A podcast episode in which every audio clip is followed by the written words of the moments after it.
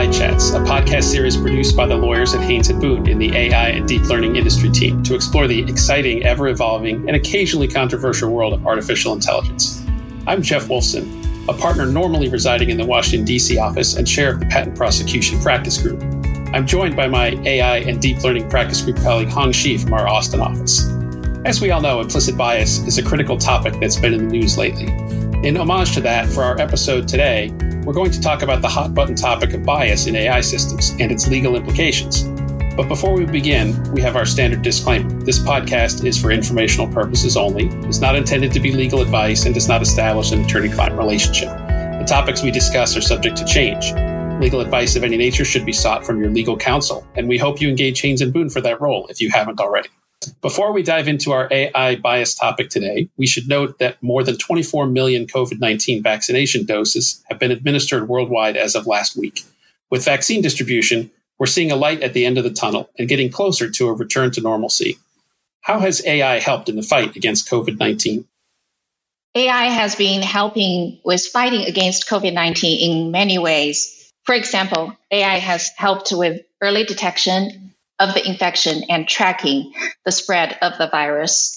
It can quickly analyze and recognize irregular symptoms, for example, by learning from chest CT scans or audio recordings of coughs of patients. Also, AI has accelerated COVID 19 drug and vaccine development and distribution. Vaccinating the global population against COVID 19 is one of the biggest distribution challenges the world has ever faced. AI helps with various problems in the distribution. Those can include demand forecasting, supply chain management, quality assurance, and adverse event surveillance. So, for example, on demand forecasting, AI uses zip code level data on demographics and health status, together with information on people's attitudes towards vaccinations to forecast demand. It also helps to ensure that vaccines are distributed equitably.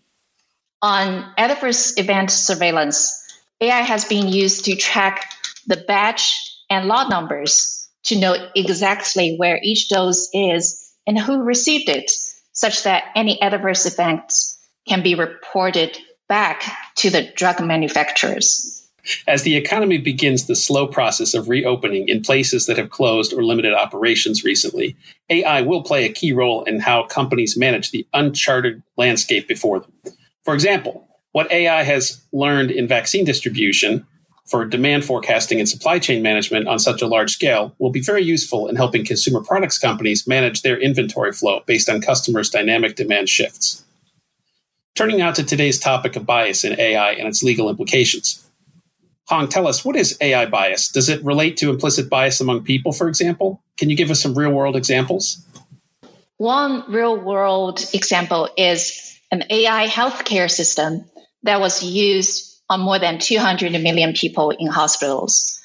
It was used to predict which patients would likely need extra medical care. However, it was found that that AI healthcare system heavily favored white patients over black patients in prediction of extra medical care, which led to unfair medical resource allocation. So we're saying AI bias is the tendency of a system to falsely assume certain facts or otherwise arrive at outcomes that are not accurate because the system tends to have a bias favoring certain outcomes. Did the unfair result in that case happen because the AI algorithm used race as a parameter in its algorithm? No, actually, the AI algorithm itself did not use race as a variable. However, it used another variable that turns out to be highly correlated to race, which was the healthcare cost history. The cost history was used to indicate a particular person's healthcare needs. For various reasons, Black patients incurred lower healthcare costs than white patients when they have similar conditions on average. And this led to the biased result. So, another example might be some studies that have shown doctors, even some black doctors, tend to underprescribe anesthesia to black patients for the same pain levels as in white patients. As a result, when data like this is fed into an AI or deep learning system, the AI winds up interpreting things based on the real world information, which itself is biased. Of course, AI can also help identify such real world biases to help correct the problem and develop better, less biased sources of data as well. AI recruiting system is another example. A leading tech company stopped using its automated AI recruiting tool after realizing that it was biased against women. The reason for that was the algorithm was based on the number of resumes submitted over the past 10 years. And since most of the applicants were men, it was accidentally and inherently trained to favor men over women as candidates. So, bias continues to be one of the biggest challenges in AI development, in a sense, mirroring the inherent bias issues we are seeing in society at large. Why is bias in AI hard to fix? Well, it's hard to fix in society, so it's not too surprising it's hard to fix in AI systems. AI is becoming so powerful, though. Couldn't AI systems also use some algorithm to correct the bias? You're right. Scientists have been using AI to identify the conscious and subconscious human biases to bring about positive changes. However, fairness in AI remains a very hard task. One reason is the unknown unknowns. The introduction of a bias isn't always very obvious during a model's construction. You may not realize downstream impacts of your data and choices until much later. Let's use the AI recruiting system as an example there when the engineers initially discovered that its tool was effectively penalizing female candidates, they changed it to ignore explicitly gendered words like women's. However, they soon discovered that the revised system was still picking up on implicitly gendered words and using those to make its decisions. Some of those words include executed and captured, which were used more often by men and as such were highly correlated with men over women. Another difficulty in correcting AI bias, of course, is the challenge of the definition of fairness in AI. First, there's no standard definition of fairness itself. What is fair has a long history of debate in social science and law. And the computer science implementation of AI adds another layer of challenge where the concept of fairness needs to be defined in mathematical terms. So overall, I think it's fair to say that fairness in AI presents both great opportunities to fix the biases and then challenges in that it itself generates biases. So, what steps can one take to address AI bias and help ensure fairness when developing, training, and operating AI and deep learning systems? Because different players associated with the AI tools usually have different levels of access and the control of different components, they may adopt different steps to address AI bias.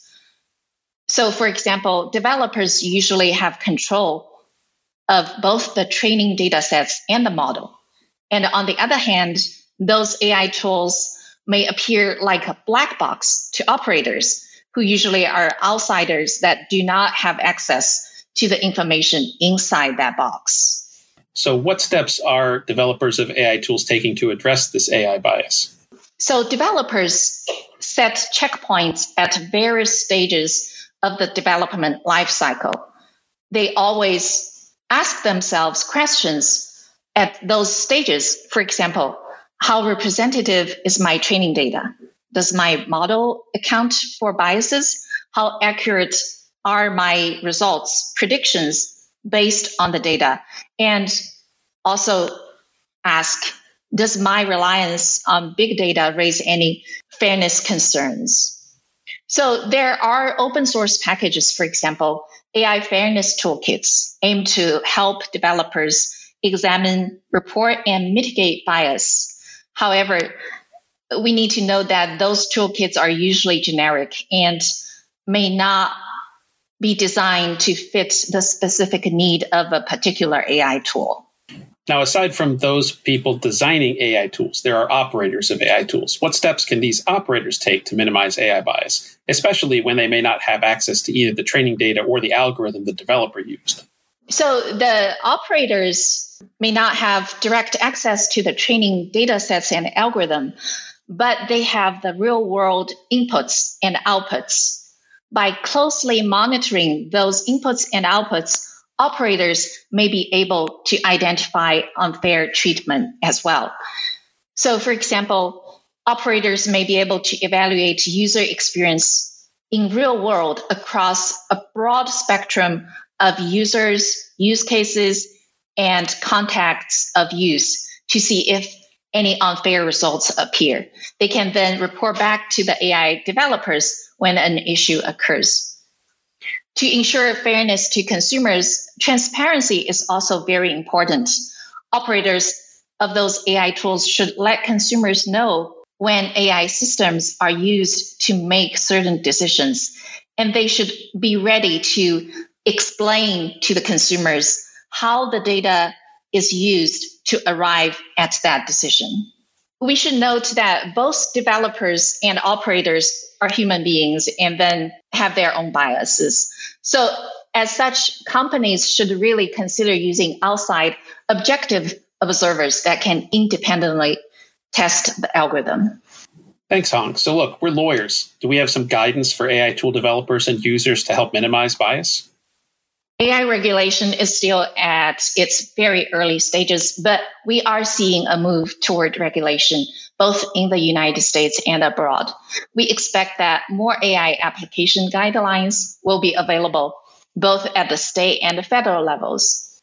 One regulation of particular interest to consumers and consumer product providers is the FTC's guidelines on using artificial intelligence and algorithms the Federal Trade Commission promotes consumer protection.